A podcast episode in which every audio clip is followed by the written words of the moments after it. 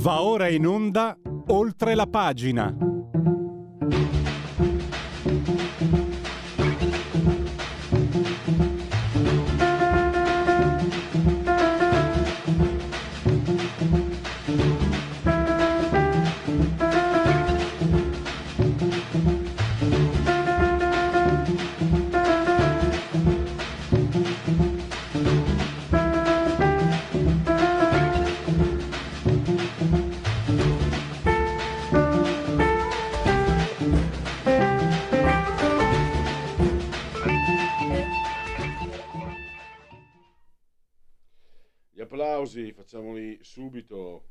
Settimana non si è sempre fatto in tempo.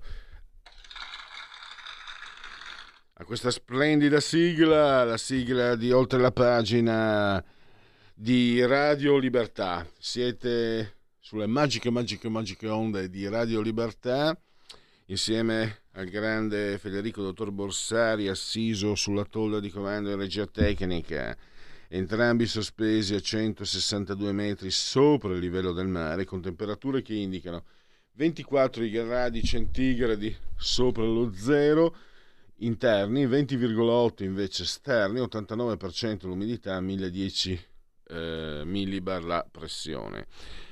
Facciamo in tempo a rivolgere un abbraccio forte, forte, forte, forte alla signora Carmela, alla signora Coltilde, alla signora Angela che ci seguono ci seguiscono anche, eh, per carità, dal televisore, l'elettrodomestico più amato, potete anche guardarci dal televisore, il canale è sempre il medesimo, il 252 252, perché Radio Libertà è diventata una radiovisione, chi sa buona Radio Libertà campa oltre cent'anni, meditate gente, meditate, ma guardate che siamo sempre lì a cullarvi dalle algide onde della radio DAB, oppure potete seguirci ovunque voi siate, eh, dagli Appennini alle Ande, con, eh, grazie alle applicazioni dedicate a Android, con tablet, mini tablet, iPad, mini iPad, smartphone, iPhone.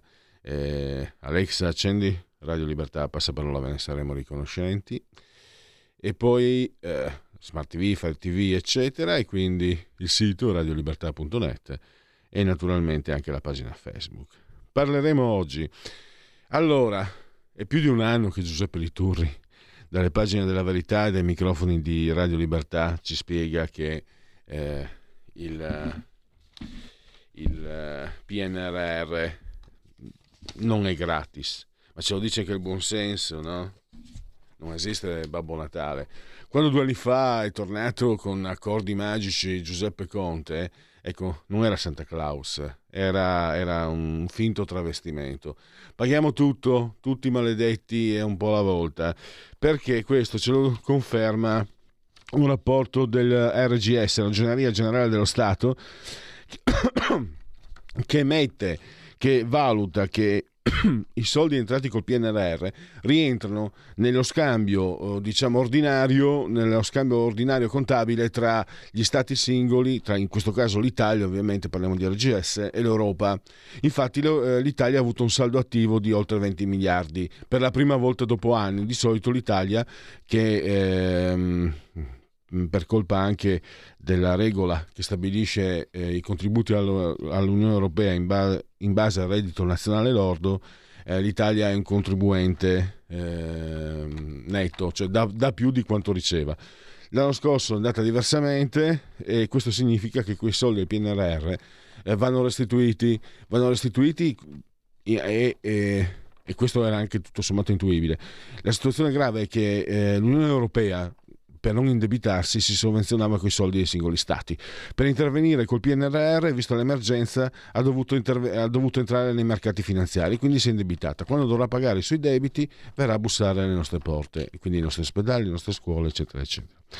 Poi avremo parola di scrittore con Roberto Negro che è uno scrittore ma anche un addetto ai lavori, è stato 30 anni eh, sostituto commissario di polizia, è stato anche responsabile sicurezza al Casino di Sanremo, quindi eh, parleremo del suo Il male dentro, nuova indagine per il commissario Scichilone, eh, la rubrica Parola di scrittore che si avvale dell'imprescindibile collaborazione di eh, Patrizia Gallini. E adesso il primo tema, partiremo con la terza pagina, parleremo di Outsiders, che è un, è un libro fantastico, che ci racconta la storia di... sono 40 storie e 50 persone, di artisti formidabili quanto sconosciuti. Ci sono, eh, c'è di tutto, c'è di tutto. È un viaggio davvero in un altro mondo, ma reale.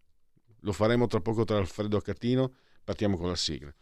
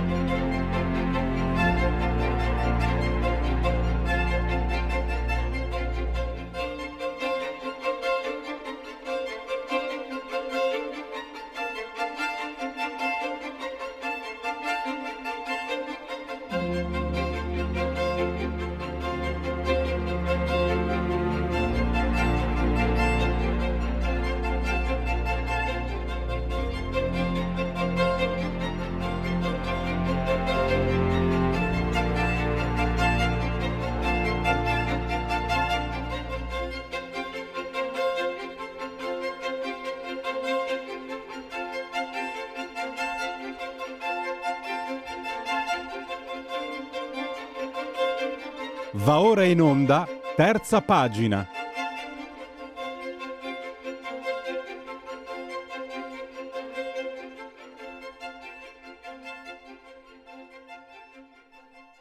Allora, prima ancora di parlare del suo ultimo libro, eh, dobbiamo spiegare chi è Alfredo Accatino, che non è semplice, autore televisivo, sceneggiatore, scrittore, ha curato anche mh, mm, le Olimpiadi di Torino, Insomma, poi c'era un'immagine che non so sul suo profilo Facebook eh, dalla settimana enigmistica, cioè una figura che sicuramente eh, non è facilmente eh, classificabile, se non che sa fare eh, a livello altissimo molte, molte cose. Lo dimostra tra l'altro il fatto che eh, un libro eh, diciamo fuori dai canoni dell'ortodossia culturale come Outsiders è arrivato alla terza edizione cioè non la terza edizione, è il terzo numero, diciamo così, e significa che ha avuto successo.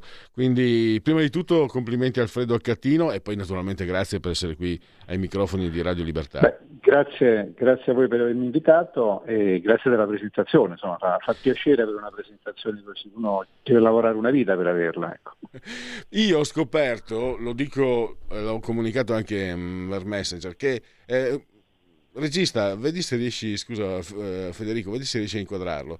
Allora, eh, io, per me, Alfredo Catino ha anche addirittura una vecchia conoscenza, perché eh, negli scaffali della mia libreria ho scoperto che avevo questo libro del quale mi ricordavo, non mi ricordavo fosse lui l'autore, che era Gli insulti hanno fatto la storia. È un libro formidabile, c'ha certo la sua parte goliardica, ma c'è anche una parte eh, colta, se non non vorrei dire erudita perché erudito è un termine che non mi piace, comunque gli insulti che hanno fatto la storia è davvero, è davvero un libro godibile, non ha scritto solo questo. Ma veniamo a... No, no, ha scritto anche un altro libro che si chiamava Imbecilli, sì, sì. che raccoglieva tutte le predizioni sbagliate della storia, no? tutte le frasi stupide dette, tutti gli errori detti in buona e cattiva fede dai personaggi più famosi. Diciamo, sempre cercato di esplorare il lato meno noto delle cose. Ecco.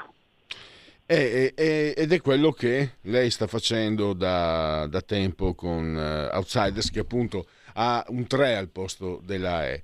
Innanzitutto, eh, mh, mm, Alfredo, io sono rimasto anche molto colpito dai contenuti, ci sono, ci sono, figure, ci sono situazioni le più disparate, le più anche incredibili. Devo dire la verità, eh, lei aveva, eh, ha confessato di avere qualche titubanza no, su Pierre Molinier eh, effettivamente è un personaggio fuori dal comune, eh, uno che prima di suicidarsi scrive sulla porta di casa, mette il biglietto, vado a suicidarmi, trovate le chiavi dal portinaio, uno che ha... Eh, che ha, fatto, che ha, avuto un rapporto sessuale con la sorella morta e ha sparso il suo seme dappertutto sul suo corpo, dandole la maggiore importanza. Uno che è nato il venerdì santo per fare dispetto a Dio eh, e uno che si, appunto si è suicidato, una figura fuori dal comune. Devo dire che ho capito, credo di aver capito la sua titubanza, perché è una figura che rischia anche di mettere, è una figura violenta, è una figura che rischia sinceramente di mettere in ombra gli altri, eh, quando poi invece ci sono storie fantastiche, c'è, c'è di tutto, ma, di grandi artisti ma anche di grandi, di grandi persone.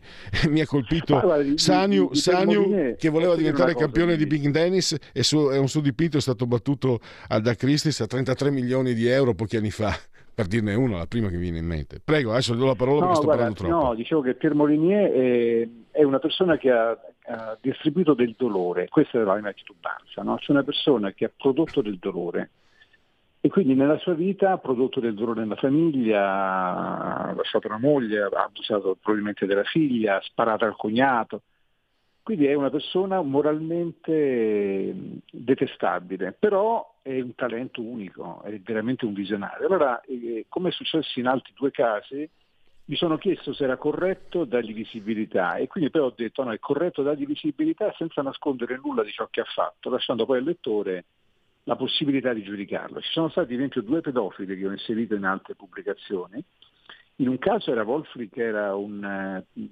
pedofilo poi pentito perché comunque andò in manicomio criminale, in altro caso invece era un pedofilo seriale che però andò nel, nell'estremo oriente in Indonesia e ha costruito un po' la cultura e la pittura de, di Bali. E quindi mi chiedevo se era giusto pubblicarli, invece ho anche in quel caso scelto di pubblicarli permettendo poi al lettore eventualmente di farne una damnazio memoria. Però secondo me la, la, storia va raccontata nella sua oggettività e poi ognuno è libero di fare il proprio percorso culturale.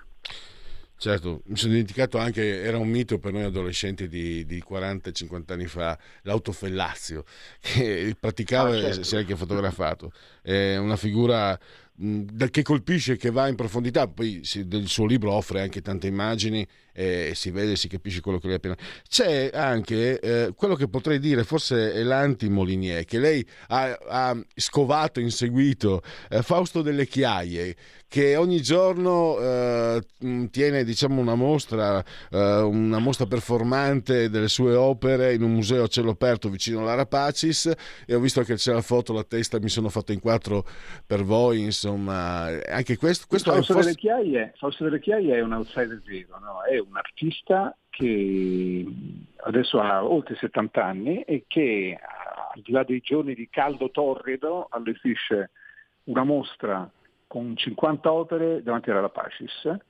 E, e, lo fa in maniera scientifica, cioè non è quello che si dice un artista barbone, è un artista che addirittura è stato presentato alla Biennale di Venezia, o lo fa in maniera specifica, cioè ricostruisce un open air museum, allestisce le sue 40 opere d'arte provocatorie, diventa egli stesso opera d'arte e ospita il pubblico ed è un artista vero, cioè un artista vero, geniale, divertente, ironico, con un'ironia straordinaria. Per cui l'invito che io faccio è, eh, soprattutto il fine settimana, adesso che fa ancora caldo, lui è presente il sabato e la domenica, andatelo a trovare alla Pacis. E poi siccome lui ha avuto anche delle difficoltà economiche, perché durante anche il lockdown, non potendo esporre, quindi in qualche modo vendere le sue opere, ha avuto delle difficoltà, è stato sollevato un progetto per fare ampliare la legge Bacchelli e, e, quindi permettergli di avere un minimo di reddito a un artista oggettivamente grandissimo. Quindi io, se cercate su change.org c'è una petizione che ha raggiunto credo le 30.000 firme, a cui hanno aderito da, da, da Bonito Oliva Gianluca Marziani, insomma grandi critici e storici dell'arte, per cercare di fargli avere la legge Bacchelli, cosa che tra l'altro, visto che in qualche modo siete anche una, una, una radio politica, secondo me sarebbe giusto eh, se non erro, eh, quest'anno legge, a settembre è stata data l'emanazione della legge Bacchelli che è andata soltanto a quattro nomi. E quindi secondo me riuscire ad aiutare delle figure che sono state rappresentative della cultura italiana sarebbe un dovere. Mi, mi, scusi eh, Alfredo, io t- devo tornare perché mi ero dimenticato che certo. lei ha detto ha fatto del male, però quando uno scrive eh, Molinier, la frase, cioè la frase che personalmente, almeno io avrei tanto voglia di avere il coraggio di scrivere. Il sottoscritto dichiara di darsi volontariamente la morte e manda a fare in culo tutti gli stronzi che gli hanno rotto i coglioni in questa cazzo di vita. Questo è un manifesto. Qui, qui, non, qui, qui eh, rappresenta il male, non fa del male Molinier. Qui è, no, è Molinier, forte, è Molinier è un, è un, genio, nel senso Molinier è un genio visivo, è un genio visivo. Lui aveva questa rappresentazione di se stessa all'estremo e la ricerca fotografica che fa oggettivamente è di assoluto talento. Io quando parlavo del male parlavo del male nella sua sfera privata, ah, nel senso certo. che quello che lui ha, ha provocato alla famiglia, alle figlie, è stato molto doloroso, però è un personaggio però, ecco, da ricordare. Eh, a Cattino, eh, lei ci tiene anche no, nella, nella, prefazione, nella presentazione, eh, ci sono tante storie, ce ne sono anche alcune che francamente sono... Cioè, adesso io sto insistendo, sono stato molto... Ehm, ero, ero, per la musica dark da giovane, punk dark, e quindi sono stato attratto da questo personaggio. Però Nico mm, Pirosmani, che dipinge murales, è povero, povero, povero e riesce a regalare alla sua amata un milione, ma è vero questo, un milione di rose scarlatte. È una, è una favola è bellissima, una bellissima. È una favola bellissima ed è un, un artista che nasce eh, tra l'altro purissimo in, un, in, una nazione marginale come l'Armenia e, e, che per vivere si mette a fare il pittore, ma è talmente povero che per dipingere usa le, le i coperchi delle bare o le vernice, utilizza la vernice delle bare che gratta per far emergere i colori. Però nonostante che sia così povero a un certo punto va d'estate, tipo immaginiamoci quelle rassegne estive che si fanno nei comuni e c'è una cantante francese in tournée che canta, lui se ne innamora completamente, arriva tutte le sere e alla fine prende tutti i suoi soldi e li investe in un regalo. E così c'è la storia di questa donna che si sveglia perché c'è qualcosa di strano e sente un profumo fortissimo, si affaccia e vede che tutta la piazza dove abita è coperta di fiori perché Pirosmani con tutti i soldi che ha eh, venduto, con tutti i soldi che ha raccolto vendendo addirittura i suoi pennelli è riuscito a co- coprire la piazza di fiori. Quindi lei scende, lo saluta, lo guarda, poi rientra in casa, ma in realtà quella sera stessa lei scappa con un ricco mercante e lui la perde. E poi lui la dipinge, c'è un quadro bellissimo che la rappresenta e questa storia è diventata in Russia famosissima perché c'è stata una canzone che l'ha raccontata e che è diventata diciamo, una specie di canzone di Modugno per il mondo russo che racconta questa storia. Però secondo me è di grandi, grande fascino e anche il quadro è molto bello, per cui se andate anche su internet, che è una grande fonte a cui vi invito di che a Nico Pirosmani, Nico con la K, Pirosmani, vedrete questa immagine di questa donna bella e gaglioffa che l'ha tradita. Eh, io eh, mi è arrivato l'altro giorno da, da via Amazon il libro, l'ho letto ma non ho fatto in tempo. Mi era sfuggito questa fine di lei che scappa con un ricco mercante, è tristissimo. Eh sì, sì, perché purtroppo l'amore è così, è sempre beffardo, no? Eh, ma, ma mi, mi, ha messo, mi, ha messo, malinconia, è, è, è, terribile. E c'è anche questa storia, eh, è un'opera, ecco, se comprate il libro potete anche vedere, non so se si trova facilmente queste, le immagini di FT Francesco Toris, il nuovo mondo fatto con ossa bovine. È un'opera impressionante, un'opera... Anche questo, esatto. Prego, io poi commento. No, no, no, mm, FT, cioè per un secolo non si sapeva chi fosse, poi si, scop- si è dato un nome e cognome a questo, era, a questo, questo artista che era un carabiniere ricoverato nel manicomio di Collegno, ex carabiniere ricoverato nel manicomio di Collegno. Lei l'altro racconta anche una storia molto struggente, la, la fidanzata che rimane incinta, lui che si trova quindi a che vedere con un mondo che possiamo immaginare oltre 100 anni fa, ma, ma anche 50, anche 40 anni fa. Io vengo dalla provincia, eh, Alfredo Alfredo, dal profondo Friul Veneto e so di cosa parlo. E, questa persona che perde il senno, anche questa è un'altra, un'altra storia. Sono tutte storie che meriterebbero romanzi a sé stanti quasi, secondo me. Ma assolutamente, io credo che in realtà ci sia materiale per fare sia della fiction ma anche una mostra. Per esempio noi siamo abituati a vedere sempre le solite mostre sui soliti nomi, mentre in realtà ci sono del, delle storie da raccontare e delle vite da raccontare.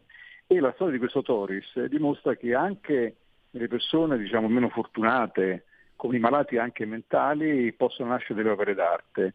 E Francesco Toris eh, con le ossa dei bovini del, del, del, della vicina macelleria del manicomio di Collegno costruisce questa struttura straordinaria che, che oggi è considerata uno dei capolavori dell'arte brutta ma eh, siccome era un pazzo non aveva diritto al nome e quindi in tutte le pubblicazioni il suo nome venne eliminato ed è stata una ricercatrice a scoprirlo.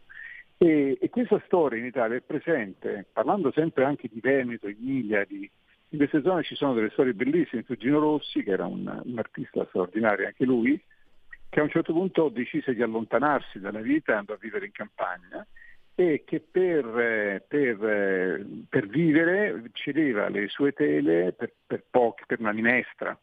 Tanto che poi quando si è scoperto che un grande artista si sono messi a cercare e si è scoperto che alcune delle sue tele erano state usate come porte dei pollai perché i contadini non gli davano nessun valore, quindi hanno staccato le porte dei pollai e hanno scoperto di avere dei capolavori.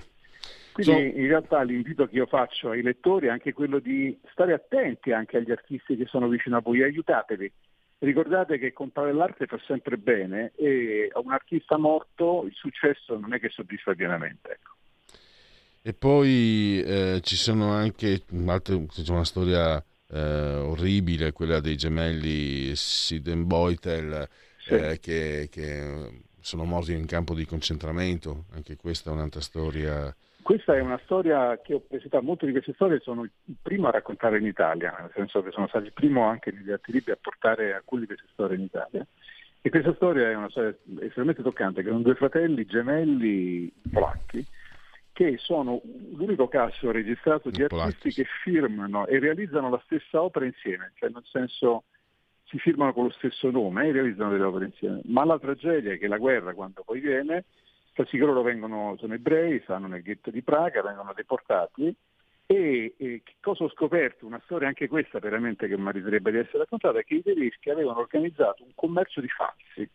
Quindi l'esercito tedesco con dei generali coinvolti e un commerciante aveva organizzato in Polonia una, in un castello una fabbrica di falsi dove 30 artisti polacchi ebrei erano costretti a copiare delle opere d'arte del Rinascimento che poi loro eh, riempivano di timbri tedeschi e portavano in Germania per vendere sul mercato dicendo che erano state trafugate dall'esercito.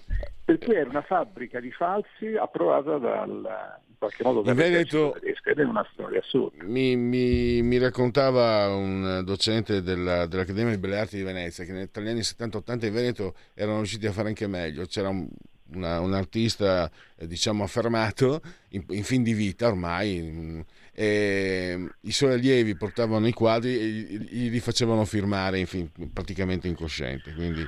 e c'è, c'è... E sono, su questo ce ne sono stati tanti di casi c'è stato anche il caso di Dalì che gli facevano firmare le prime pagine di volumi bianchi che poi venivano in qualche modo poi ah. riempiti di opere Ma, in questo caso insomma ce ne sono. Cioè, ma c'è, ma c'è qui sono, sono, una cinquantina di storie, 50 persone, una quarantina di storie. C'è Mario Pischeda, il festival, artista multimediocre, è il Festival della Merda, per non far riposare, lui vive per non far riposare l'arte. C'è eh, una, diciamo... Allora, questo qua per esempio è un, di nuovo, io mi rivolgo agli ascoltatori, è un artista che potete raggiungere tutti perché lui è un artista che utilizza Facebook come sistema, quindi cercatelo Mario Pischeda etichetta, richiedete amicizia, e lui produce in maniera bulimica arte, fotografia di un fotografo, è stato anche faceva le copertine di Frigidaire, eh. ehm, è un fotografo che continuamente alterna alto e basso, ironico, quindi il concetto è l'arte non è soltanto noia, queste storie non sono soltanto tragiche, ci sono anche delle storie piene di, di, di speranza. E quindi ecco, Mario Pischedda lo potete raggiungere. Volevo solo dire una, una cosa, io eh, do anche l'annuncio che a settembre uscirà il, eh, un libro, un romanzo che, so, che, ho finito con Giunti e Bonpiani per eh, parlare della Bauhaus. Quindi racconterò la storia del Bauhaus vista dagli occhi di un ragazzo, quindi capire come un ragazzo senza talento si trovi a dover vivere l'avventura del Bauhaus in mezzo ai grandi geni dell'arte contemporanea. La cosa interessante sui falsi è che il Bauhaus che era la grande scuola dell'innovazione, venne prima chiusa dal nazismo, poi quando arrivò il comunismo ci misero all'interno della scuola eh, la, un, un, corso per la Stasi, che era la polizia segreta, e si misero a produrre, il governo della DDR si mise a produrre dei finti Bauhaus, di cui ce n'è uno, ne ho comprato uno in Germania, cioè dei finti disegni realizzati da Bauhaus con i, finti repli- con i timbri replicati, per cui da una parte veniva distrutto il ricordo e dall'altra parte veniva commercializzato. Quindi il tema del falso è sempre dietro l'angolo. Allora, eh, io vado in ferie, torno verso, dopo la seconda metà di settembre, la, per, visto che lei è così gentile e disponibile, e, e, devo confessare che questi temi mi appassionano. C'è da ricordare anche Tom Monfil. Faccio i complimenti per la lettura perché si dimostra un, un lettore competente, nel senso un lettore attento e sensibile, cosa che non è sempre scontata. C'è una frase nella sua prefazione eh, di Vittorini, se non sbaglio, che le riporta. Eh, I libri eh, possono contenere eh, delle verità dei quali nemmeno gli, gli autori, ehm, gli autori eh, sono a conoscenza. Voglio dire che è una frase che spiega come il libro sia del lettore e la ringrazio per le sue parole, ma il libro mi ha facilitato molto. Confesso che il suo libro mi ha, mi ha davvero. Io volevo ricordare in chiusura, purtroppo il tempo è tiranno, eh, l'artista che, ha, che è riuscito, no, ha, ha, tolto quelle, quelle, quei pregiudizi no, sulle femminatezze dei gay, Tom Finland, che diceva se non ho un'erezione quando disegno vuol dire che il disegno non funziona, stupendo. E poi, eh, e poi dottor Accatino, io volevo chiudere, lo mostro eh, qui noi siamo anche Radiovisione, inquadralo Federico, perché eh, c'è eh, un autoritratto di Helen Schifferbeck a pagina 143 che, se mi permetto, dottor Catino, professore Catino, io credo che non abbia parole. Un autoritratto di questo tipo non ha, eh, non ha bisogno di parole. E, eh, lei chiaramente sa di cosa sto parlando.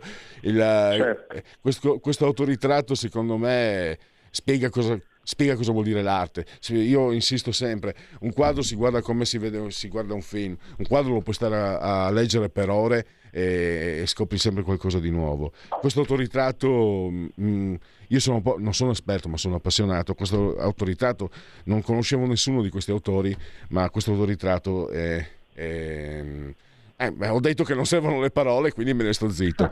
Allora... Guarda, io questa è la cosa, nel senso l'invito che io faccio agli ascoltatori è che se amate l'arte, oppure se non amate l'arte, ma c'è un'opera che vi emoziona, eh, guardatela con attenzione e se quell'opera eventualmente fosse stata fatta da un artista, acquistatela, perché l'arte ha bisogno di essere alimentata. E in qualche modo noi siamo quelli che amiamo l'arte ma non la compriamo è divertente quello che è stato scritto adesso in, una, in un meme sulla morte di Piero Angela, dice adesso i commenti sulla mia morte sono fatti da quelli che quando c'era Quarti guardavano il Grande Fratello. Ecco. L'invito che io faccio è frequentate gli artisti e comprate le loro opere e, e piazzatele a casa e guardatele.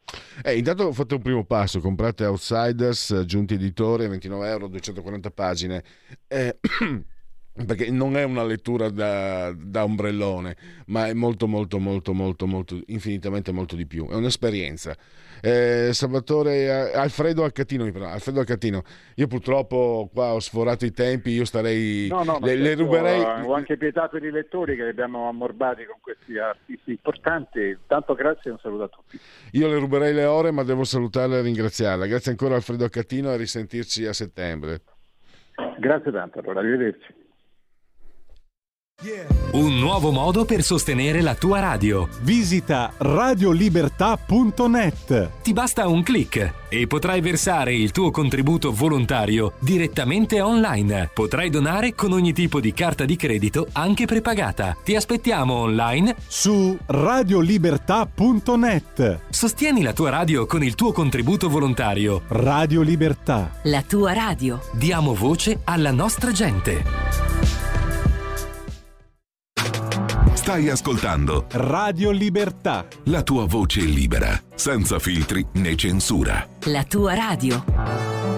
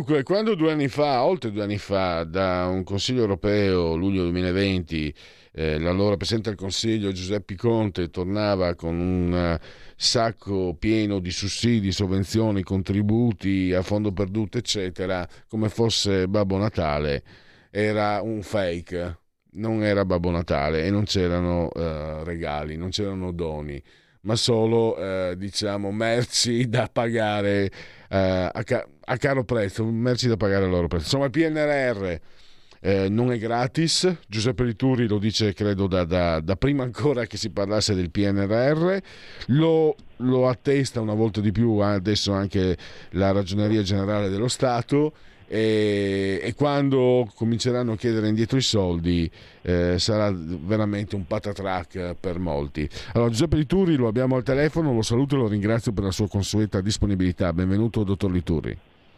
Eh, buongiorno, grazie Pellegrini, buongiorno a lei e a tutti gli ascoltatori. Allora, parlavamo prima del collegamento anche con eh, il direttore ehm, Giulio Cainarca che l'apprezza molto no? e diceva ma è possibile fa, mi diceva che, che, solo, che solo la verità Lituri si accorga eh, di questo. Perché non ne parlano gli altri? Visto che sono fatti oggettivi non, è, non sono opinioni. Il, la, il, report insomma il rapporto della ragioneria dello Stato è lì eh, la possiamo leggere ed è chiaro quando la RGS dice guardate che eh, c'è un saldo attivo nei rapporti contabili tra Italia e Europa e saldo attivo, nel saldo attivo sono compresi i soldi del PNRR e quindi significa che quei soldi sono esattamente come quelli che vengono, eh, diciamo, relaz- che, che, si, che, si, rapportano negli scambi tra Europa e Stati membri, singoli Stati membri. Il problema è che l'Europa di solito non si indebitava perché eh, si sovvenzionava quei soldi degli Stati membri, per il PNRR ha dovuto intervenire sui mercati finanziari e quando verrà chiamata a pagare i propri debiti, eh, gli Stati che hanno diciamo, avuto queste sovvenzioni eh, saranno, saranno nei pasticci. E chiudo perché altrimenti eh, è una domanda troppo lunga. Un... Lei fa presente un termine che quello è incontrovertibile, visto che è un prestito, decido io come spenderlo. Perché se io regalo, qui abbiamo una, un giovane bravissimo, il dottor Federico Borsari, se io gli regalo 1000 euro per comprarsi una bicicletta, diciamo che eticamente lui è tenuto a comprarsi la bicicletta. Ma se io gli presto 1000 euro, lui può fare quello che vuole di quei 1000 euro, no? poi me li restituirà a tempo debito, ma può fare quello che vuole. E invece l'Italia eh, deve considerare quei soldi come fossero un regalo e fare quello che vuole esattamente Bruxelles. Ecco, ho fatto un'esposizione a, per sommi capi, le do la parola per spiegare anche nel dettaglio quali sono le problematiche che, a cui stiamo andando incontro. Sì, grazie Pellegrini. Qui ehm, lei ha riassunto perfettamente il, ehm, la sintesi del mio lavoro degli ultimi due anni. Cioè, io il primo giugno 2020, quindi prima ancora del Consiglio europeo di luglio, da cui la leggenda narra che Conte sia tornato con questo famoso assegno, no? ormai la leggenda è una leggenda che è stata sfatata, eh, ricordo che a giugno leggevo le bozze dei documenti, non c'era ancora nulla di ufficiale, diciamo, delle proposte e veniva fuori quello che lei ha appena raccontato. Ora, però, siamo ad agosto 2022, diciamo molto latte è stato versato, guardiamo avanti. E, eh, la, il documento della ragioneria è molto utile proprio per guardare avanti. La ragioneria ci dice due cose. Guardate che, eh, e ce lo dice nel linguaggio tecnico ufficiale, per cui eh, diciamo, non è più Liturri che si legge i documenti e anticipa delle cose ai lettori e agli ascoltatori, qui parliamo di documenti ufficiali del Ministero dell'Economia. E ci dice in modo proprio asettico, puntuale, una eh, verità che dobbiamo tenere bene in mente, e cioè parte di quei 190 miliardi sono prestiti sin dall'origine, i famosi 120 miliardi, e quindi erano prestiti fin dall'origine e come tali saranno trattati, dovranno essere rimborsati. I famosi 70 miliardi di sussidi saranno rimborsati con modalità diverse, ma saranno rimborsati. Questo è quello che è scolpito proprio nelle, nelle parole della ragioneria. E saranno rimborsati con le modalità che io avevo anticipato, cioè tramite maggiori contribuzioni da parte degli Stati membri ai bilanci dell'Unione Europea successivi al 2026. Quindi questa è la particolarità tecnica che forse qualcuno faceva finta di non capire, secondo me molti l'avevano capita e si vergognavano a dirlo, è la particolarità tecnica che oggi la ragioneria ha scolpito a chiare lettere. Guardate che se fino al, se nel 2021 è stato bello segnare nelle entrate a favore dell'Italia questi 25 miliardi di anticipo, attenzione, questo proseguirà nel 22, 23, 24, 25, 26, se tutto andrà come previsto dalla Commissione. Ma dopo il 2026, per i successivi 30 anni, questo sarà denaro da restituire fino all'ultimo centesimo. Ripeto, con modalità diverse per quanto riguarda i sussidi e i prestiti.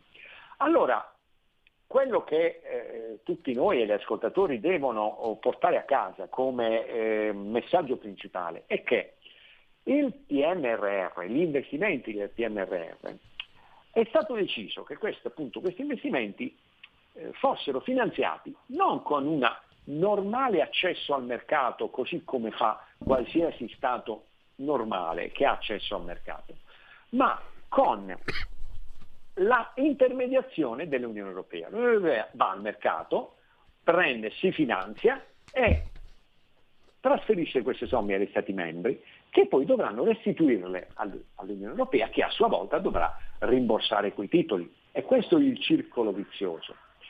E guardare avanti significa proprio entrare nel merito dell'aspetto che lei ha evidenziato. Siamo ad agosto 2022, il mondo ci è cambiato davvero sotto i piedi almeno due volte rispetto al 2020, inflazione al 9%, eh, eh, euro-dollaro debolissimo, cioè è, è davvero cambiato tutto.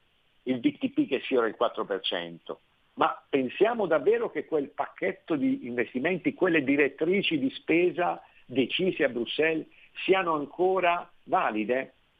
E questo è il tema oggi d'attualità, perché non ci raccontiamo, quello che ho detto finora magari è il riepilogo del passato e con una vista sul futuro, ma ora guardiamo veramente il futuro. Questo Paese, chiunque vada al governo da settembre prossimo, da ottobre prossimo, dovrà seriamente interrogarsi sul fatto che quei denari siano spesi con Mm, diciamo, verso le destinazioni, verso gli impieghi i più efficienti, i più utili al Paese. E mi permetto di dire, non sarà certo Bruxelles a suggerire quali siano queste direttrici, quali siano queste destinazioni.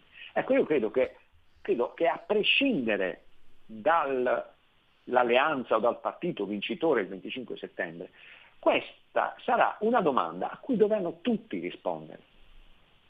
Questo è un po' il, il tema, ecco, le anticipo il tema su cui eh, forse il dibattito, anzi mi auguro che il dibattito si concentri dopo, Però, dopo le elezioni eh, e anche prima, e anche prima.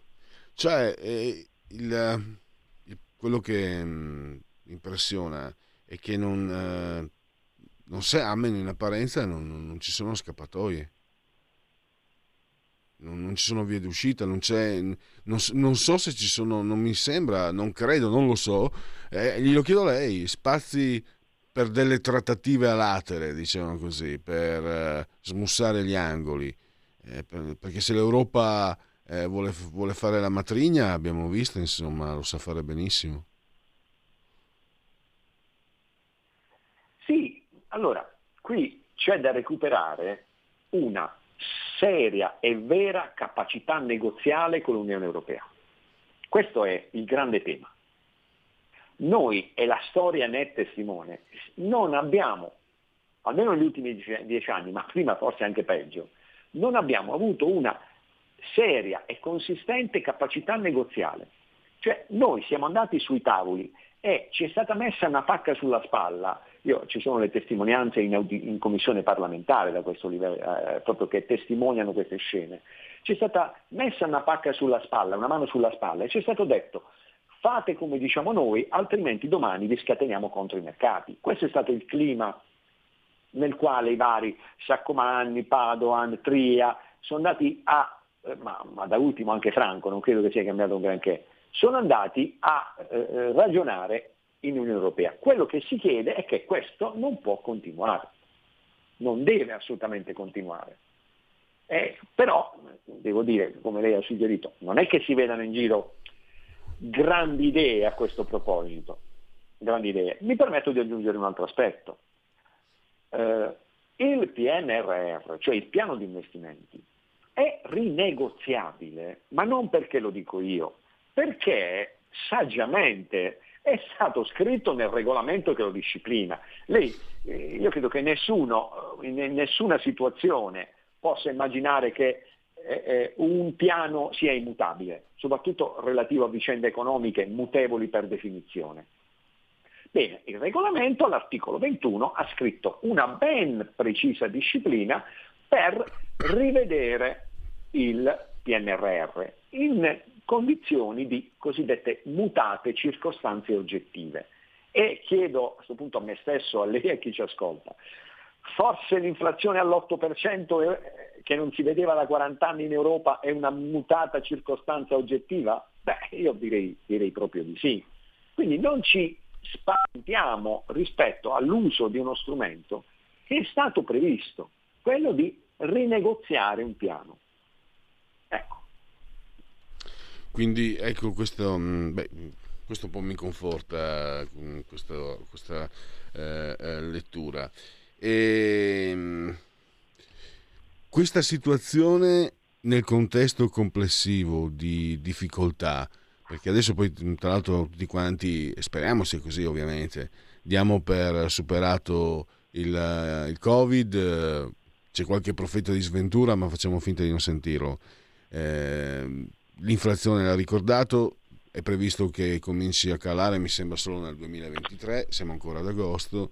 E, e, poi la crisi energetica e le bollette. Ecco, per esempio, la crisi energetica dottor Lituri potrebbe essere un altro spazio di trattativa perché eh, ce ne accorgiamo, no? lo dicevo anche agli ascoltatori l'altro giorno, parlavo perché in casa diciamo, ci suddividiamo le spese, io e la mia compagna, eh, lei paga le bollette del gas e luce ed era impressionata perché l'aumento è stato devastante, incredibile, mai visto.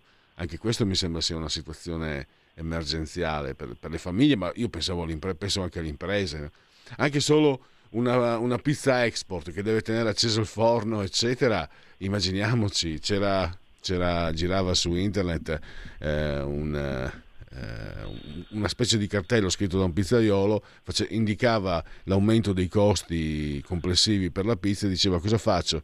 Metto la margherita a 10 euro e mi faccio dare del ladro o chiudo? Questa mi allora, sembra sia un'immagine forte ma realistica. Questo è, è il punto che potrà costituire, chiamiamolo il grimaldello, per ribaltare certi equilibri e certi piani che sembravano consolidati e quindi per ribaltarli nel prossimo autunno. Eh, ma sarà sufficiente? Guardi, nessuno può dirlo, perché oggi siamo, ieri il, il gas ha eh, toccato un altro record, circa 250 euro a megawattora l'energia è stabilmente oltre i 500 euro a megawattora. Questi sono livelli che non sono sostenibili né per le imprese né per le famiglie. Quindi questo è un punto oggettivo indiscutibile, credo. Come se ne esce? Quali sono i rimedi? Uno è già in atto ed è quello che poi eh, stanno facendo i tedeschi in modo molto serio, ridurre i consumi, cioè frenare l'economia, distruggere domanda facile a dirsi, dolorosissimo a farsi. Cioè, uno deve tagliare le ore di riscaldamento, deve tagliare le ore di funzionamento del proprio negozio, del, della, della, propria industria. Eh. Ma in ogni caso il, il gap, il differenziale che c'è rispetto a quello che in questo momento la Russia ci sta fornendo, poco, e quindi manca del gas, è un differenziale che nel 2023 nessuno riuscirà a colmare. Cioè ci hanno detto che noi saremo, ci affrancheremo dalla dipendenza dalle fonti energetiche russe nel primo trimestre 2024. Molto bene, ma come ci arriviamo? Come passeremo i prossimi 12 mesi? Veramente dobbiamo distruggere domanda in modo così rilevante? È questa la, la eh, eh strategia? eh, ci siamo già passati. ma ci aspetta a questo punto un 2023 davvero drammatico. E io però ci aggiungo un altro elemento. Se questo fosse stato il prezzo da pagare per ottenere dei risultati sul fronte della guerra russo-ucraina, guardi, anzi qualcuno può anche dire, e io ho rispetto di tutti, qualcuno può anche dire che questo sia un costo legittimo, cioè sia un costo da sostenere. L'hanno detto, qualcun altro lo dirà, ma è un costo da sostenere, ripeto, ammesso il concesso che tutti siamo d'accordo nella volontà di sostenere quel costo, lo stiamo sostenendo per ottenere risultati pari a zero. Zero. Il fronte bellico è tutto ancora là, come se non avessimo fatto nulla. Quindi costi, ripeto, legittimi o non legittimi, ma diciamo eh, accettati dalla popolazione, ammesso e non concesso che siano accettati, per risultati zero nell'immediato. E questo è l'altro tema che io voglio portare all'attenzione di tutti. Eh, quindi cioè, non solo ci hanno dire, pre- presentato in modo non trasparente i costi, cioè ancora non c'è nessuno che dice guardate che questi costi sono costi che stiamo sostenendo perché abbiamo consentito eh, in modo quasi masochistico a Putin di sfruttare in modo pregiudiziale la sua posizione di unico fornitore. Siamo stati un po' diciamo, sprovveduti, un po' ce la siamo cercata, abbiamo offerto il nostro fianco a Putin e questi sono i costi. Ancora nessuno ha l'onestà di ammettere questo. Ma poi c'è anche una ulteriore onestà che va eh, dire, presentata ed è quella relativa ai miseri risultati relativi a, co- conseguenti a questo sacrificio. Davvero miseri risultati. Perché io non, non mi serve a poco di vincere nel 2024 su un campo di macerie. L'Italia e l'Europa non possono sostenere 14 mesi in queste condizioni. E Putin purtroppo per noi ha la sua posizione privilegiata, noi stiamo consentendo a lui di sfruttarla, agitando in modo questa vana, io l'ho chiamata vana esibizione muscolare, eh, davanti a un soggetto che ha un potere contrattuale evidentemente eh, nel breve periodo non scalfibile e quindi aspettiamo il gennaio 2024. Chi ci arriverà non lo so, ma possiamo davvero pensare di, di non avere un piano per i prossimi mesi. Io su questo ancora sollecito un dibattito, sollecito delle soluzioni. E il PNRR, giusto per tornare da dove siamo partiti, sono 190 miliardi che potrebbero aiutarci a, a, a fare parecchie cose. Certo, ne posso dire, allora tutto può accadere, ecco, tutto può accadere, in emergenza tutto può accadere, ma che parte di quei fondi siano reindirizzati per mitigare l'impatto eh, dei costi sulle imprese e sulle famiglie, mi permetto di dire, la vedo complicata, nonostante io assoluto mi schiero a favore di una soluzione del genere, perché ovviamente non sono investimenti, alla fine sarebbero, chiamiamole spese correnti, e mi rifiuto di credere che a Bruxelles, pure nella crisi peggiore, eh, cedano su un terreno del genere, cioè riescano addirittura a dirottare eh, somme che erano destinate a investimenti a somme eh, ripeto, per, eh, all'assegno mensile alle famiglie e alle, chiamiamolo così, alle famiglie e alle imprese. Diciamo che i precedenti eh, confermano ecco, tutti i suoi dubbi. Esatto. Siamo arrivati al termine. Ringrazio ancora Giuseppe Liturri della Verità e grazie a risentirci a presto. Grazie Pellegrini, buongiorno a lei e a tutti gli ascoltatori. Segui la Lega è una trasmissione realizzata in convenzione con La Lega per Salvini Premier. Allora, inizia, inizia oggi la festa eh, Parco Noccheto a Bolgare e durerà fino al 28 agosto. Siamo eh, dalle parti delle feste Lega. Invece online siamo su legaonline.it, scritto legaonline.it Eh, potete scaricare il programma 175 pagine gratis eh, il programma per le lezioni ovviamente potete iscrivervi si versano 10 euro tramite PayPal, si possono versare anche tramite PayPal senza nemmeno sia necessità che siate iscritti a PayPal. Il codice fiscale e gli altri dati richiesti e quindi vi verrà eh, recapitata la magione la tessera per via postale Salvini Premier. Vi vedo anche ci sono immagini live Roma, sede Imps, live Lampedusa e altro ancora. E poi il D43, mi raccomando, il tuo sostegno vale il 2 per 1000, scrivi D43 nella tua dichiarazione dei redditi, scelta libera che non ti costa nulla, D di Domodossola, 4 il voto in matematica, 3 il numero perfetto. Adesso andiamo invece a vedere eh, le apparizioni. Dunque, qui abbiamo le 14.35, oggi alle 14.35 All News il parlamentare Edoardo Ziello, TGCOM 24. Il uh, senatore Pasquale Pepe, eh, sempre oggi pomeriggio, ma alle 15.05, tribuna elettorale di Rai 3. Alessandro Canelli, sindaco di Novara, lo potete seguire questa sera alle 23.20 in tribuna elettorale, sempre Rai 3.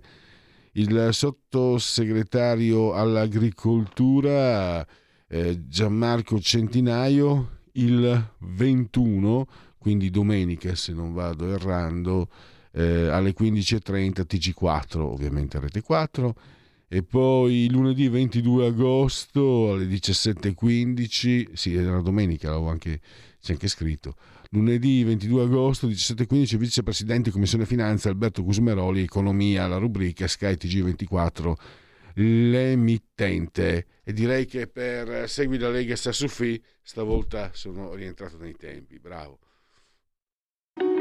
Segui la Lega è una trasmissione realizzata in convenzione con La Lega per Salvini Premier.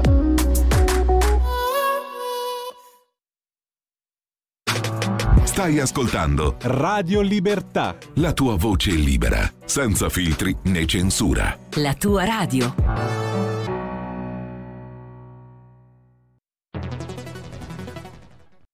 C'è chi te la racconta sbagliata e chi te la racconta male. C'è chi te la racconta tagliata e chi te la racconta al contrario e chi non te la racconta affatto. QDS te la racconta giusta. Ogni giorno la tua terra, il suo presente, le sue attese, la sua volontà di rinascita. Leggi, abbonati, scegli il quotidiano di Sicilia. L'informazione giusta per crescere insieme. La radio è sempre di più ovunque. Io la radio l'ascolto in auto con tutti i nuovi programmi, perché ho la radio DAB. E tu? Io al lavoro ascolto la radio dal mio computer. E tu? Io a casa l'ascolto dalla mia TV. E tu? Io l'ascolto dal mio telefonino, con Radio Player, l'app delle radio italiane. E tu? Io la radio l'ascolto con lo smart speaker. Oggi 35 milioni di italiani ascoltano la radio così. E tu? La radio, ovunque, sempre di più. Anche Radio Libertà è su Radio Player Italia.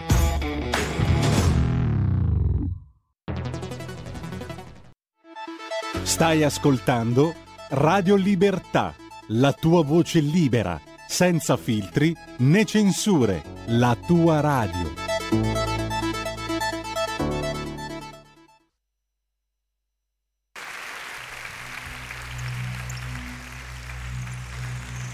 Da quando è nato l'uomo è un cacciatore, affascinato da prede sempre nuove, alla ricerca di qualcosa da inventare, un cacciatore che insegue il mondo che si muove. La realtà è un uccello che non ha memoria, devi immaginare da che parte va. La realtà è un uccello che non ha memoria, devi immaginare da che parte va. È un uccello strano che mi gira intorno. È da tanto tempo che gli do la caccia. Ma non abitudini questa bestiaccia, non conosce regole né fedeltà. La realtà è un uccello che non ha memoria, devi immaginare da che parte va. Sono affascinato da un uccello strano, che non è mai uguale, che non ha passato. Devo anticiparlo, devo inseguirlo, altrimenti muoio di normalità. Realtà è un non ha memoria, devi immaginare che parte va la mia realtà. Come una storia che va avanti e quando credi di afferrarla è già più in là. È proprio vero che la vita è permalosa, se mi fermo lei si offende e si nasconde e non è più la mia realtà. È un uccello strano che mi gira intorno, non conosce regole né fedeltà. Wow, wow. La realtà è un uccello che non ha memoria, devi immaginare da che parte va. La realtà, che passione, eh? Ma che cos'è questa cosa che l'uomo insegue disperatamente come un cacciatore? Sì, sì, lo so, tutto è realtà. Voglio dire che ne so, se per la strada mi cade un vaso di fiori sulla testa, certo che è reale, ma non è importante. Oddio, la botta in testa, insomma. Ma voglio dire, la realtà è quel vaso lì. No, quella è una disgrazia che è capitata a me, non conta. Non so se per esempio un amico ti racconta che sua moglie è scappata con l'idraulico. Molto caro e neanche bravo. Il mio amico è rimasto sconvolto per mesi. Poi ha trovato un altro idraulico. Ecco. Voglio dire, la realtà è la donna del mio amico. No, quella è una disgrazia che è capitata a lui. Non conta. Conta solo quello che riguarda tutti, quello che riguarda il mondo. Ah, ma allora la realtà è la politica. No, quella è una disgrazia che è capitata a tutti. E, e non se ne esce. eh. È più facile smettere di fumare che smettere di leggere i giornali. Anche ridurre gradualmente è difficilissimo. Io, da 10 quotidiani al giorno, ero passato a 7. Stavo già meglio. Poi una sera, una cena, una discussione, gli amici. ah. Il giorno dopo, 15. Anche l'osservatore romano. È così, è così. Se perdi un telegiornale sei rovinato. Il decreto è passato. Non è passato. O ci hanno ripensato. Non lo so, sono rimasto dietro di un giorno. È cambiato tutto. Ecco, lo sapevo. Basta distrarsi un attimo che sei tagliato fuori. Che figura. No, no, io i telegiornali me li guardo tutti. Comincio alle 19 con Emilio Fede, che mi mette subito di buon umore. Anche troppo. Per fortuna dall'altra parte c'è già il TG3 che è un bel mattone. E un po' di qua e un po' di là, vado pari. Alle 19.30 Ligori, bello acido e velenoso, costituisce un'ottima preparazione per lo spigliato TG2, 8 meno quarto. E finalmente alle 8 il classico, l'ufficiale, l'immortale, padabà, padabà, il TG1. Beh, è chiaro, a questo punto le notizie le so a memoria. Ma la Gruber come si fa a perderla? Devo dire che però c'ho un dolorino. Eh sì, perché alla stessa ora, dall'altra parte, c'è Mentana, il più moderno, il più scattante, praticamente un disc jockey. E lì mi viene in aiuto la tecnologia. Me lo registro. A dire la verità, io i telegiornali me li sono registrati tutti. Ogni tanto me li ripasso. Me li sono registrati tutti dal giorno in cui Di Pietro ha arrestato Chiesa. Adesso ho saputo che sta per uscire quello in cui Chiesa arresta Di Pietro. Lo aspetto con ansia. È inutile. Ormai io la politica ce l'ho nel sangue. Non ne posso fare a meno. Ho provato a distrarmi, a fare altre cose. Sono andato al cinema, alla partita. Niente da fare. Sono via con la testa, non sto attento. Ho provato ad andare a teatro, di attori. Pannella, altra classe. Le ho provate tutte.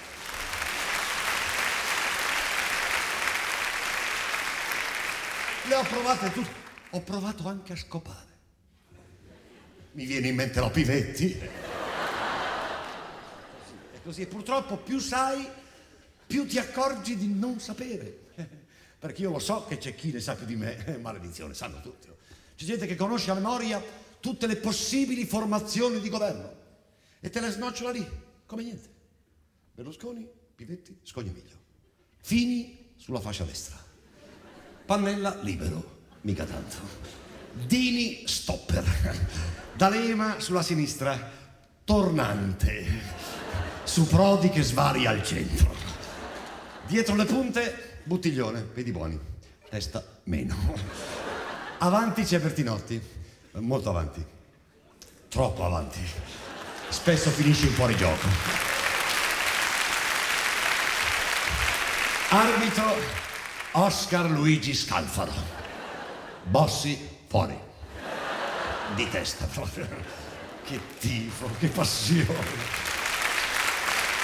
La gente, la gente sente che deve partecipare, non può mancare l'appuntamento così importante, ci mette dentro tutto il suo vigore, la sua energia, il suo impegno, perché qui si tratta delle sorti del paese, del nostro futuro. La gente litiga, si insulta, si accapiglia, perché qui si tratta della nostra vita, della nostra realtà.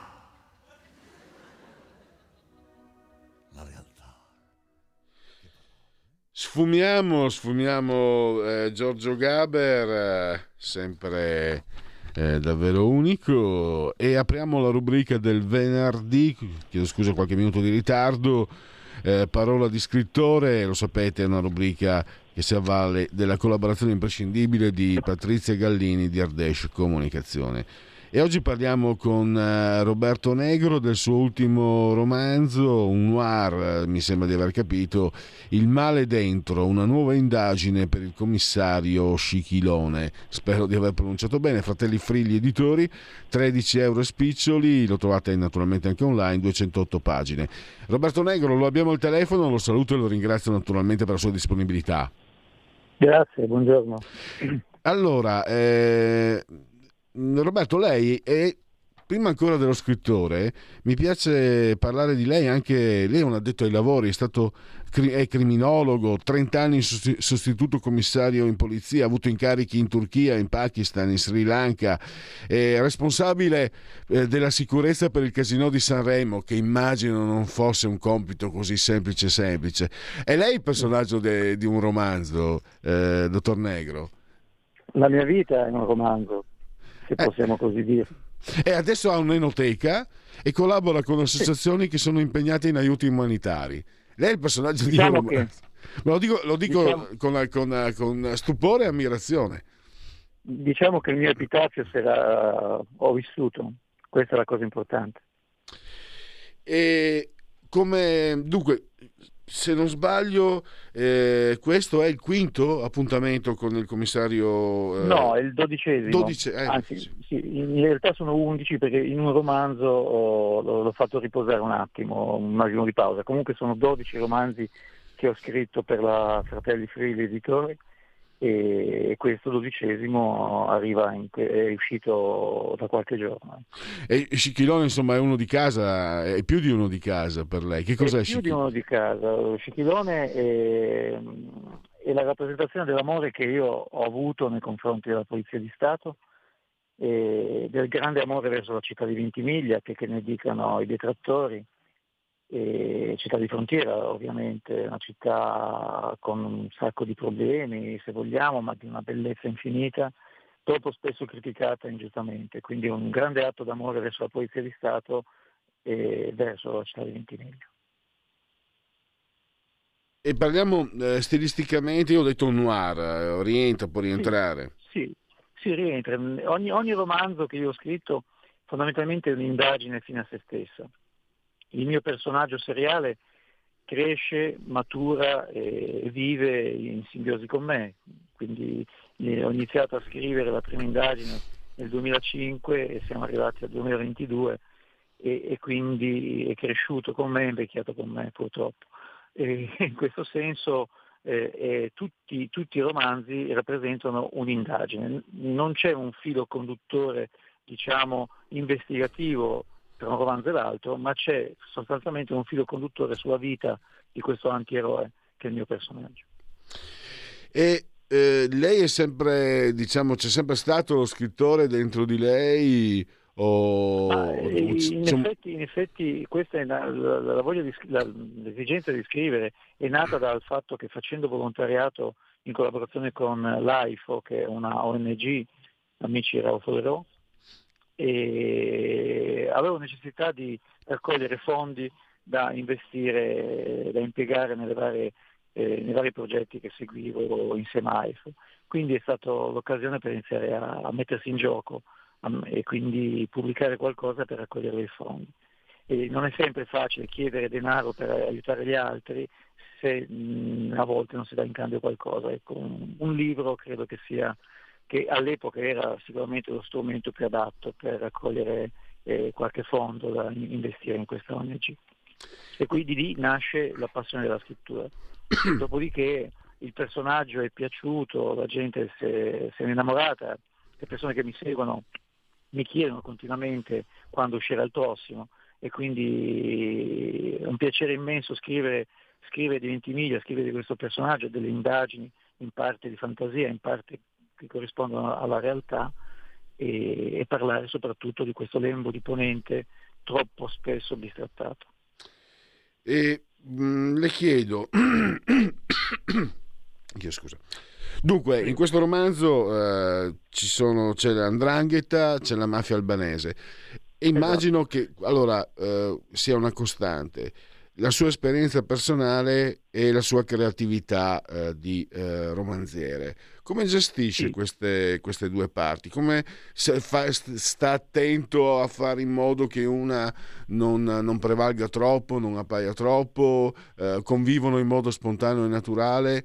Come, come mm. lavora in questo allora, senso? Quando, quando, si lavora su un romanzo, specialmente sul noir, è chiaro che la gente è molto affascinata dal fatto di eh, intuire come, va, come, andrà a finire. Però eh, io ho avuto un grande mentore che è stato Faletti, e, il quale mi diceva eh, Roberto devi per scrivere un romanzo e catturare l'attenzione delle persone devi perdere tempo, non devi consumare l'indagine in 20 pagine, devi perdere tempo e devi portarle, portare il lettore su strade diverse, diversificare. Quindi, come dice lei, c'è la parte investigativa che è puramente tecnica, se vogliamo, è frutto dell'esperienza che ho maturato sul campo, e poi c'è la parte romanzata, quella più romantica, dove io riesco a perdermi nelle descrizioni del paesaggio o, delle, delle, delle, o del quotidiano del mio personaggio. Per cui le due cose convivono in una forma di equilibrio non dico perfetto, ma un equilibrio sicuramente affascinante, perché comunque la gente eh, spesso descrivendo i paesaggi si ritrova nei posti che frequenta il mio personaggio, rivede alcuni personaggi che magari cerca di identificare, perché ovviamente alcuni personaggi che io cito nei miei romanzi sono personaggi esistiti in qualche modo o comunque mi hanno ispirato in qualche modo a, a scrivere di questi personaggi. Per cui molto spesso la gente ha questa questa capacità di individuare eh, luoghi, soggetti, trame e questa è una cosa molto importante, molto piacevole, specialmente quando poi ci sono i confronti. Ecco, io, ho sentito eh, l'ho sentita anche molto partecipe nel, nel, parlare del territorio. Ritorniamo a quello che dicevo prima perché non voglio trascurarlo. Tra l'altro leggo, no? lei è nato ad Asti, tra l'altro Negro è un cognome veneto, io che vengo da quelle parti. Eh... No, noi siamo del, del, del, basso Monferrato, diciamo, ecco, come, come origine. Ecco e risiede in provincia di Imperia. E tra l'altro questo è anche un po' l'indirizzo dei, dei fratelli Frilli, no? quello di, di eh, mi sembra che sia l'unica direttiva che danno ai loro, ai loro autori, eh, cioè eh, tener conto di, una, di, un'ambientazione precisa. Volevo capire, ehm, sì. dottor Negro, io appunto qui sono immigrato a Milano e l'Ovest sì. ho visto che è bellissimo, cioè il Piemonte, l'ho visto che è di una bellezza eh, pazzesca, non immaginavo così tanto. Ma lei cosa intende quando parla di cioè, sentire so, la zona di Ventimiglia eh, trascurata? Eh, cosa, cosa, cosa, le fa dire questo? Cosa le fa pensare questo? Allora, storicamente Ventimiglia era una città di frontiera, fino a quando, quantomeno ancora oggi lo è di fatto, ma la, l'avvento di Schengen ha battuto in qualche modo le frontiere, certe, certi, certi, passaggi diciamo, obbligati sono stati eliminati con la, con la caduta delle frontiere. Prima di questo fatto chiaramente Ventimiglia uh, attirava l'attenzione di uh, aggregazioni malavitose come l'Andrangheta e, e, quindi aveva necessità di mettere in questo, in questo lembo di territorio loro esponenti per favorire i vari traffici eh, che spaziavano dal traffico degli stupefacenti a eh, quello delle armi, ahimè, e, e, il rifugio anche per alcuni latitanti, per cui Ventimiglia era di fatto una zona strategica.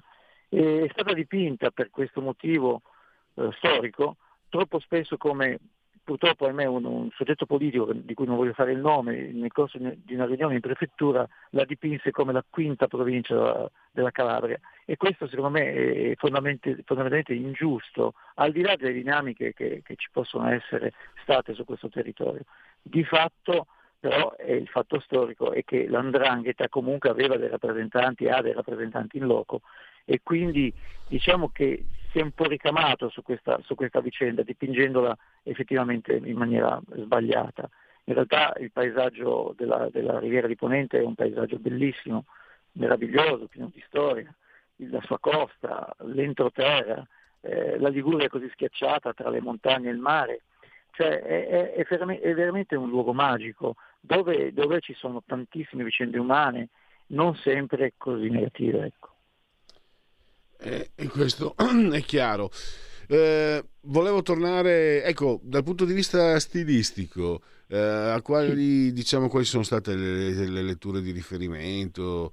Eh, non dico ispirazione, ma le sue letture preferite nel corso della sua... Io, io leggo, leggo, leggo, leggo, parecchio, mi piacevano, mi, mi, piace, mi piace ancora tutt'oggi un certo tipo di letteratura americana basata sui su, su gialli americani cosiddetti molto elaborati, molto fantasiosi, carichi di, di, di, di grandi elementi attrattivi. E, diciamo che la lettura di libri thriller piuttosto che gialli è, è quella mia preferita eh, soprattutto quella. L'ispirazione mi è venuta in realtà dalla, dalla, dalla, dal mio vissuto, dalle persone che ho incontrato lungo la carriera. Eh, ho avuto la fortuna di lavorare e collaborare con dirigenti eccezionali, uno su tutti, e che è quello che ha ispirato poi il personaggio di Cicchilone, eh, che è stato un, un mio grande dirigente, eh, una persona da uno spessore umano infinito, eh, un uomo ancora prima di un poliziotto. Per cui l'ispirazione vera deriva proprio da, da questi soggetti che ho incontrato, da, da questa, questo mondo bellissimo che è la Polizia di Stato. E per ultimo, Mm, io mi sono sbagliato clamorosamente, ma già 5 erano tanti, 12, 12 romanzi, 11, 12. Allora, il rapporto con i lettori può essere, diciamo, può infastidire, possono diventare invadenti, perché eh, allora libro, i suoi libri hanno successo, sia appunto 12, 12 romanzi con, con, con, questo commissario, quindi molti, molti lettori si affezionano, no? è inevitabile, che grosso modo è un appuntamento annuale, penso, grosso modo. Sì, più significa, o meno. Più o meno. Sì, significa praticamente il commissario Scichilone è l'amico con il quale passare le ferie, no? è la persona con la quale sì. si passa le ferie. Qualcuno, cioè, il rapporto che si crea tra questi lettori e lei che è l'autore possono essere invadenti, la, in qualche modo possono condizionare, ha la tentazione di far fare a Scichilone qualcosa che magari eh, a certi lettori, certi lettori gli vorrebbero eh, mm. veder fare. So che è, è, un personaggio anche complesso che era, mi sembra di aver capito, non vorrei confondere, eh, in crisi perché era stato lasciato dalla moglie e quindi ha anche una sua psicologia eh, ben, ben definita e articolata. Sì, Sciglione è un personaggio, soprattutto è un antieroe, lui è un commissario che si applica molto, che sente molto l'indagine, mm, ma come spesso accade anche in realtà certe indagini, certe situazioni si risolvono poi da sole nonostante l'applicazione. E mm, lui è un antieroe per eccellenza, è un aspetto umano veramente profondo. E, mm, purtroppo, purtroppo, dico purtroppo, o forse mm, è anche un, un, pregio, c'è molta gente che scrive, ci sono tanti commissari in giro, tanti ispettori, tanti colonnelli carabinieri, c'è, c'è di tutto ormai nel mondo della scrittura ci sono veramente tanti investigatori in giro. E Scichilone, ripeto, potrebbe apparire uno dei tanti, ma eh, io credo che l'aspetto umano che lo caratterizza lo distingue ancora prima, non, ripeto, non è un, un, un personaggio eroico, ecco, tanto per capirci, ha i suoi limiti, va allo psicologo perché comunque ha dei problemi di, eh, di autostima, ha dei problemi indubbiamente importanti, confonde spesso il sesso con l'amore, non riesce bene a definire la, la sua collocazione nella società. E fondamentalmente è un uomo solo, non ha molti amici però è un personaggio molto, molto, molto bello, da, da, almeno i, i, miei lettori lo trovano affascinante. Per rispondere alla sua domanda, eh, no, non mi, non mi, infastidisce l'invadenza dei, dei, lettori, anzi è un motivo, è un motivo eh, in più per migliorare laddove eh, i difetti ci sono, dove possono emergere più evidenti. Quindi mi aiutano spesso e volentieri a, a modificare alcune, alcune situazioni che io do per scontato essere assolute, in realtà sono molto relative. Quindi la presenza dei, dei, lettori a me piace molto. Qualcuno mi chiede spesso fammi un cameo, inseriscimi in uno dei tuoi romanzi. In questo romanzo ultimo ho fatto un cameo a vantaggio di una persona che non, insomma, mi ha chiesto di partecipare e io ho dettato una condizione, ma il lettore capirà qual è la persona più o meno citata e qual è la condizione. E ripeto, il rapporto con, con i lettori è molto bello, mi scrivono in tanti, vengono tanti nelle, nella mia enoteca eh, per parlare con me, per parlare dei romanzi, per avere un confronto e questo è molto piacevole.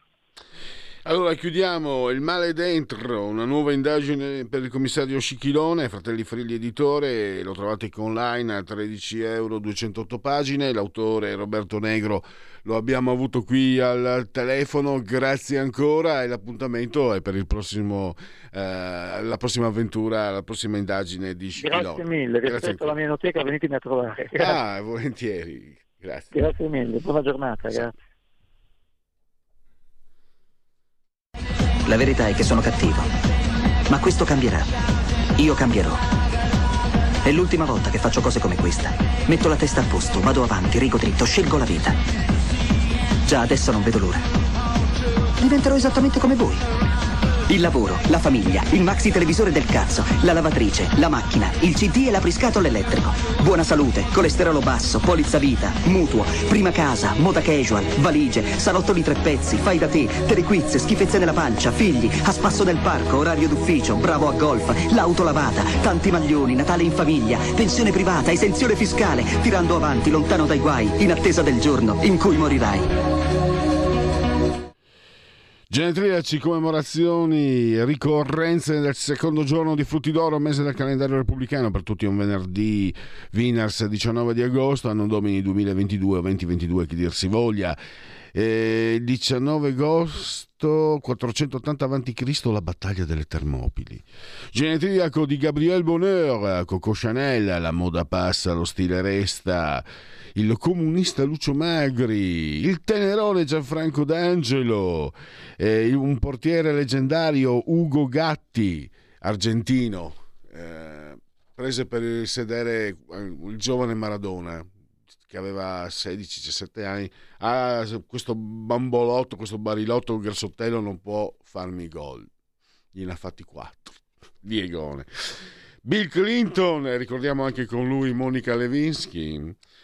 Eh, Nani Moretti, la satira non ha padroni, quindi sta bene sotto ogni padrone. Ve lo meritate Alberto Sordi, Adam Arkin, eh, Lenny Markovic, eh, il Salentino stopper della Juventus di, di Trapattoni, Sergio Brio, eh, Valerie Scher all'ultimo respiro con Valerie Caprischi, eh, Fabienne di Pulp Fiction, Maria de Medeiros. E poi chiudiamo con l'Inter, con il triplete, con Marco Materazzi.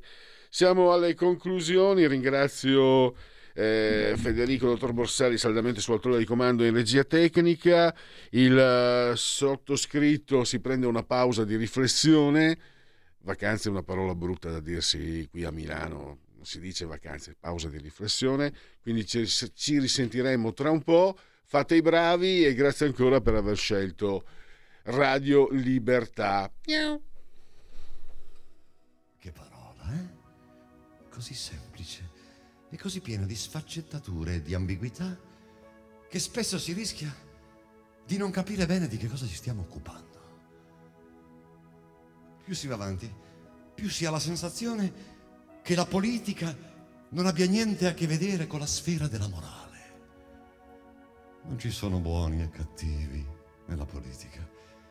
È sempre stata e sarà sempre una questione di rapporti di forza, un volgarissimo gioco di potere che quasi mai c'entra con la vita vera.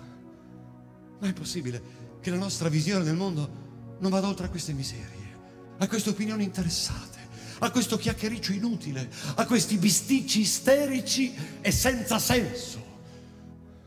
Forse tutto quello che ci circonda è soltanto una specie di grande confusione deviante, dove ogni soggetto, ogni aggregazione, ogni cultura ormai non riesce più né a pensare, né a vedere, né a parlare, se non con il linguaggio di quella confusione deviante che non ci permetterà mai di capire il vero valore delle cose e che noi abusivamente continuiamo a chiamare realtà.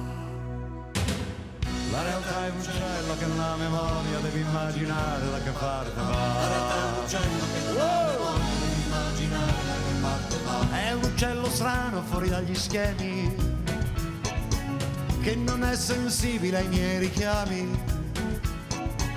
Il suo volo è pieno di contraddizioni e non ha problemi di moralità.